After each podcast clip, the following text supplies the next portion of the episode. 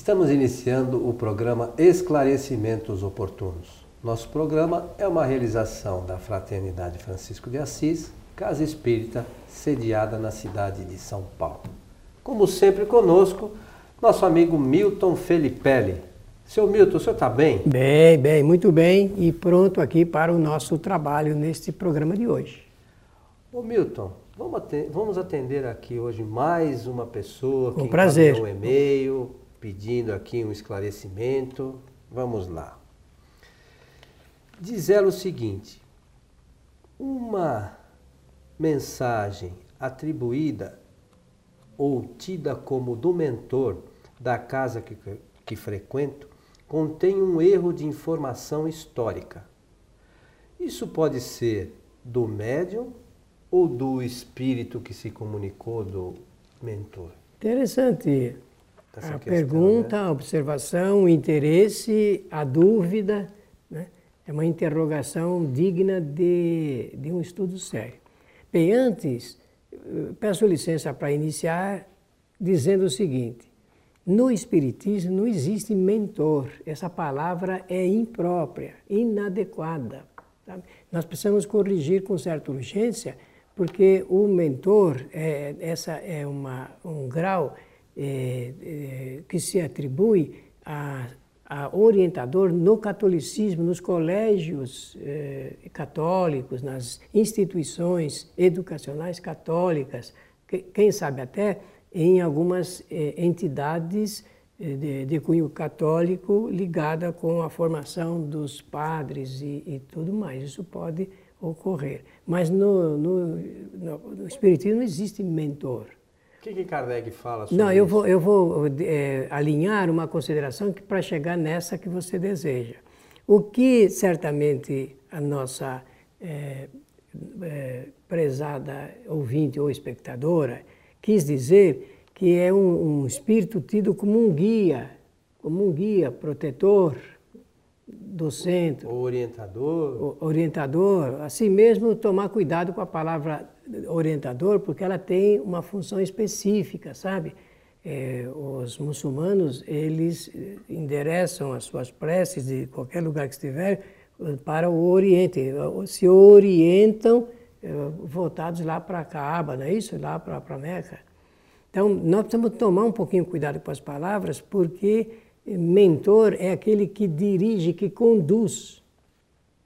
Nós não somos dirigidos. No Espiritismo existe ampla liberdade de ação, de pensamento, por, por isso que adotamos a lei do livre-arbítrio como absolutamente correta para o nosso procedimento em toda a nossa vida. Então, primeiro de tudo isso, e peço até desculpa por ter que mencionar esse fato, mas precisamos para ajudar a, as pessoas a entenderem um pouco mais. Nós estamos aqui, a nossa para aprendermos. proposta é trazer os conhecimentos de Kardec. Tá então, tá acho que nada mais justo que a gente esclarecer mesmo. O outro ponto que deve ser considerado neste texto da nossa ouvinte ou espectadora ela disse bem, uma mensagem atribuída, quer dizer, alguém atribuiu, ou todos atribuíram, ao espírito que se apresenta como o protetor do centro.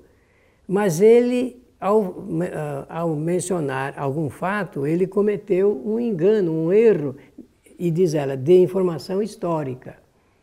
Então ela quer saber se isso pode ser do médium ou pode ser do espírito. Resposta: pode ser de um ou de outro ou dos dois ou dos dois. Agora, é, isso é, ela precisa entender e se preparar, porque ela vai ver e ouvir sempre nos centros espíritas. Porque, na maior parte das vezes, os espíritos que se apresentam como protetor do médium, protetor da casa espírita, não sabe em conteúdo tanto quanto sabe o médium. A maior parte dos protetores são, ah, no, no, que respeita à doutrina espírita, são ainda muito, têm um conhecimento muito precário sobre o espiritismo. É, não tem o conhecimento espírita, são espíritos que têm um grau de evolução. E mas... querem ajudar, querem ajudar. E querem, e nessa ajuda de informação, cometem verdadeiramente eh, aberrações do ponto de vista eh, de informação tanto histórica como científica e tudo mais. É, olha, eu peço a ela que não se espante se ler livros de espíritos famosíssimos aí através de médios famosíssimos que tem isto. Tem erros de informação histórica. Não, mas não é só isso. Eu quero lembrar aqui, Milton, nós já também conversamos isso entre nós exaustivamente, das questões do controle universal. É, você está falando que nem sempre esses, esses espíritos que vêm e se identificam como protetor da casa, eles detêm o conhecimento absoluto de tudo. Nem sempre os têm. Muito menos, como você já mencionou, o conhecimento espírita. E o que, que Kardec fez nesse sentido?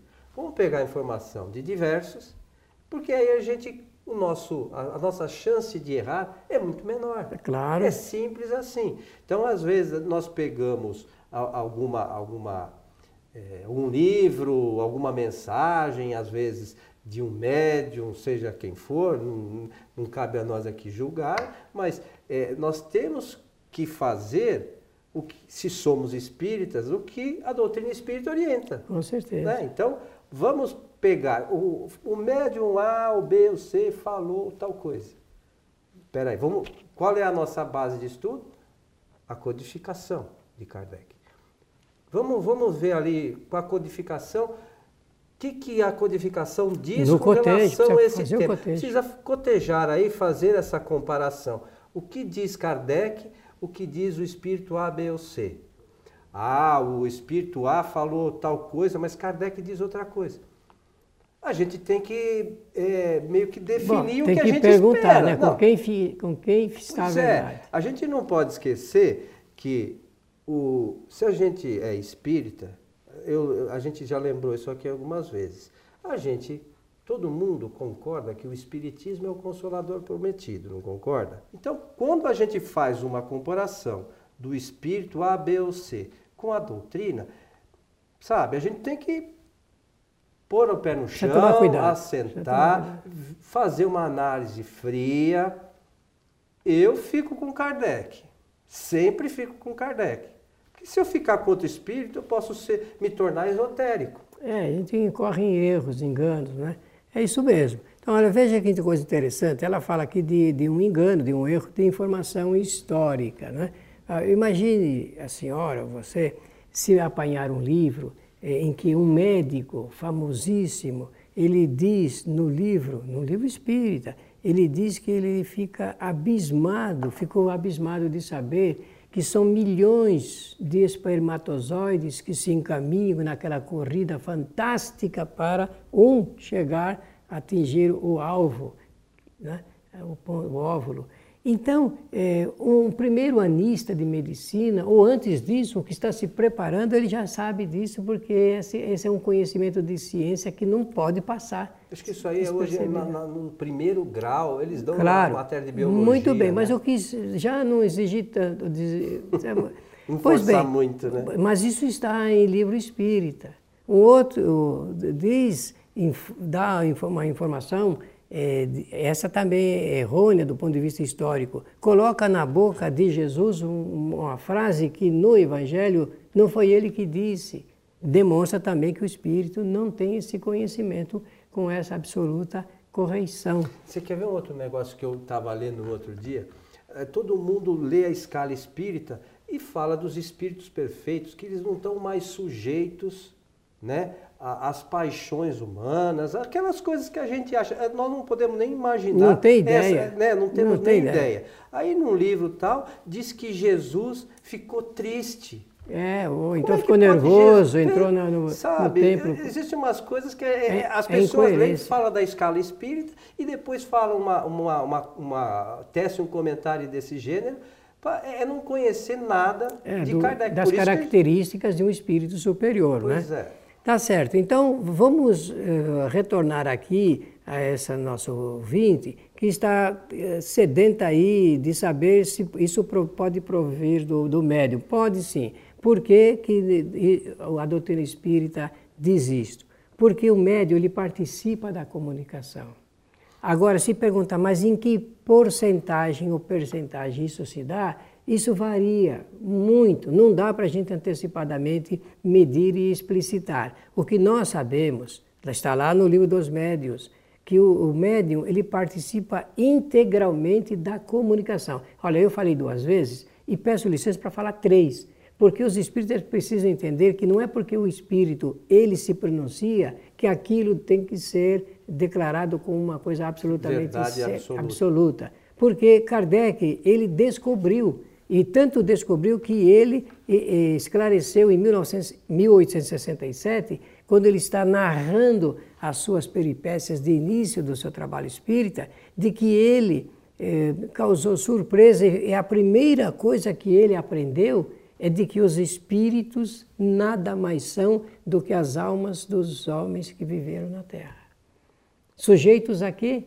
A erros, imperfeições. Então não aguarde é, é, perfeição nas informações dos espíritos. Venha de que espírito for. Está escrevendo aí pelo médium mais famoso, tem que passar pelo crivo da razão, tem que passar pela análise crítica, doutrinária, não ter receio de assinalar os erros, os equívocos que eles cometem, porque se nós nos omitirmos, nós não estaremos contribuindo para o progresso do nosso movimento. A gente escuta, Milton, aí, por todos os cantos as pessoas falarem que espiritismo, no Espiritismo a fé é raciocinada. E a gente não usa a razão, não usa a razão. para fazer um, uma comparação daquilo que, se, que a gente ouve com as, com as coisas de Kardec. Eu, eu acho assim, é, é complicado, né? Nós é, querermos fazer esse tipo de comparação sem o estudo. Então, no livro dos médiuns, Erasto, um espírito que eh, contribuiu bastante do ponto de vista doutrinário, de vigilância doutrinária com Kardec, ele, no item 230, Kardec aproveitou integralmente a, a palavra dele.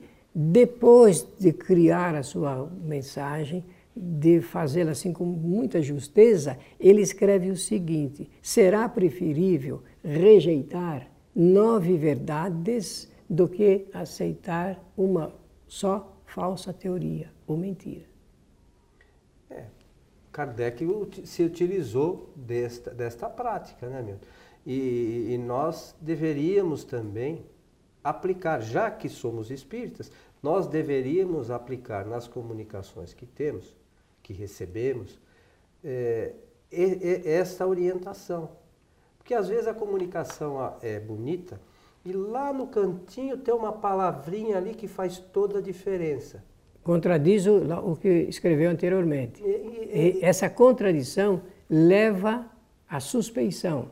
E a suspeição faz com que tomemos essa decisão de rejeitar a comunicação como verdadeira.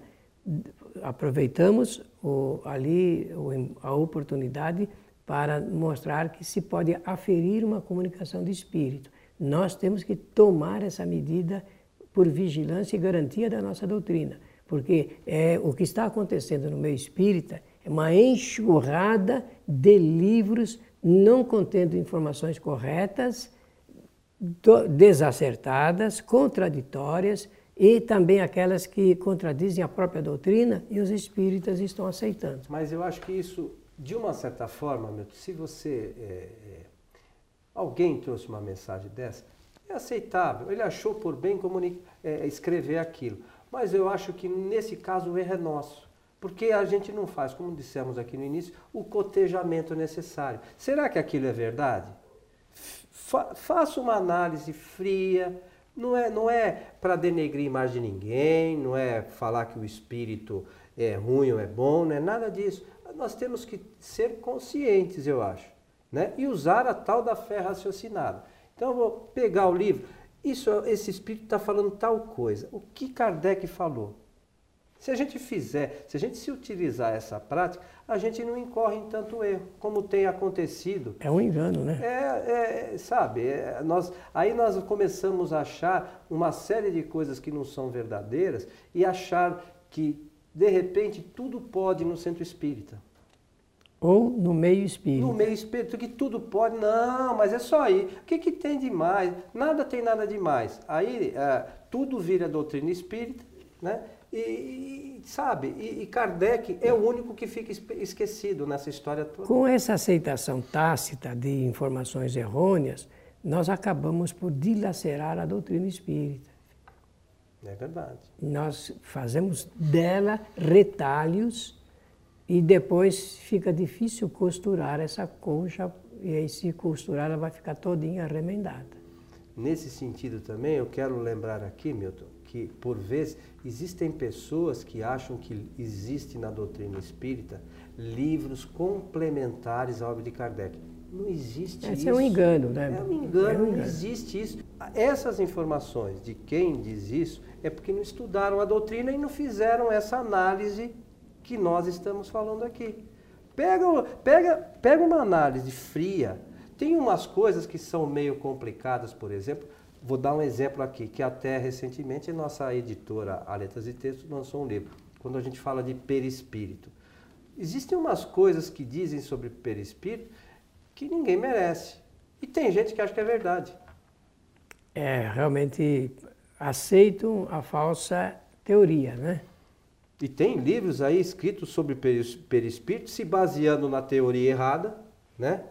ele se baseia na teoria errada e acha que aquilo é verdade. E se faz um tratado baseado em informações erradas. E sobre essa matéria, o Espiritismo é completo nisso. O trabalho de Allan Kardec, ele se, se circunscreve em pontos fundamentais da doutrina, que nós devemos eh, ler, reler, assimilar para poder se pronunciar corretamente, porque senão nós acabamos por falar coisas que não são certas. Então a gente sempre sugere aqui, né, Milton, que aquele que quer conhecer a doutrina espírita comece pelo livro que Kardec orientou para que a gente lesse, que é o livro que é Espiritismo, não é isso mesmo? Olha, é um livro fácil de ler. Com, Objetivo. Com, Kardec escreveu de uma forma muito direta e naquelas de perguntas àqueles personagens e de respostas que são bastante ajustadas à necessidade do conhecimento imediato, porque com esse livrinho a pessoa fica conhecendo fundamentalmente base. as bases da doutrina. É interessante isso. Então fica a sugestão, inclusive, de leitura. Um livro que diversas editoras editaram no Brasil. É, no nosso site kardec.tv, tem lá para aquele que quer baixar, fazer o download, está lá gratuitamente, entra lá, baixa o livro, dá uma lidinha, é um, algo bastante interessante, né, meu? Com certeza. Eu queria voltar aqui ao e-mail, porque como a nossa ouvinte ou espectadora, ela não diz se a mensagem veio por psicografia ou psicofonia, psicofonia eu gostaria de sugerir aos centros espíritas que adotassem o critério da gravação das, das uh, comunicações. Esse recurso facilita até depois mostrar para as pessoas uh, a vigilância de certos pontos que passam despercebido. O espírito fala, se ninguém gravar, ficará difícil depois dizer se ele falou, se deixou de dizer, se uma pessoa entendeu mal e tudo mais. E hoje esse recurso técnico, né, de ter um gravadorzinho ali, facilita bastante uh, o exame das mensagens. Existem bastante aparelhos novos aí que da, tem essa possibilidade e tal. Nós temos feito isso na Fraternidade Francisco de Assis. É, sobretudo as reuniões que há é, essa manifestação, nós procuramos gravar para depois fazer essa análise. E uma última questão com relação a isso, às vezes, às vezes também na psicografia, existe um outro erro de palavras, né, Milton? Pode Sim. acontecer. Isso não é um problema. Não, na não. verdade, na, na prece, como você diz, tem interferência do médio, o médio está ali tentando entender e colocar no papel o, o, o pensamento do espírito. Então, às vezes, na pressa, tem uma ou outra palavra errada, mas a gente não pode se apegar também a esse tipo de detalhe. É, né? realmente é, sem saber qual foi essa mensagem, essa informação histórica que foi errada, a gente não pode entrar no mérito aqui, mas deu chance para nós conversarmos sobre os cuidados que nós temos que ter e não achar que porque um espírito ele se comunica, realmente ele é detentor de toda a informação correta. É, eu acho que a gente tem que fazer uma análise, olhar direitinho, mas nas mensagens, no modo geral, o que é mais importante, né, Milton? É o contexto, Isso. O, o, que a, a informação que a mensagem traz. uma outra palavra errada, tudo isso a gente tem que relevar. O importante é o que está, o espírito está externando, não é isso? Perfeitamente. Chegamos ao final de mais um programa. Desejamos, como sempre fazemos, que os bons espíritos nos ajudem sempre, sempre e sempre. Precisamos, né, meu? Precisamos. Lembramos a todos que a Fraternidade Francisco de, Assis, Francisco de Assis transmite suas palestras ao vivo todas as sextas-feiras, a partir das 19h30, pelo site tvfraternidade.com.br. Então, aquele que quiser assistir, é só acessar o site e ponto final. E se eventualmente você perdeu a palestra, você pode rever logo em seguida neste mesmo, neste mesmo endereço ou depois editada no site kardec.tv. A todos o nosso abraço esperamos encontrá-los em nosso próximo programa. Até lá!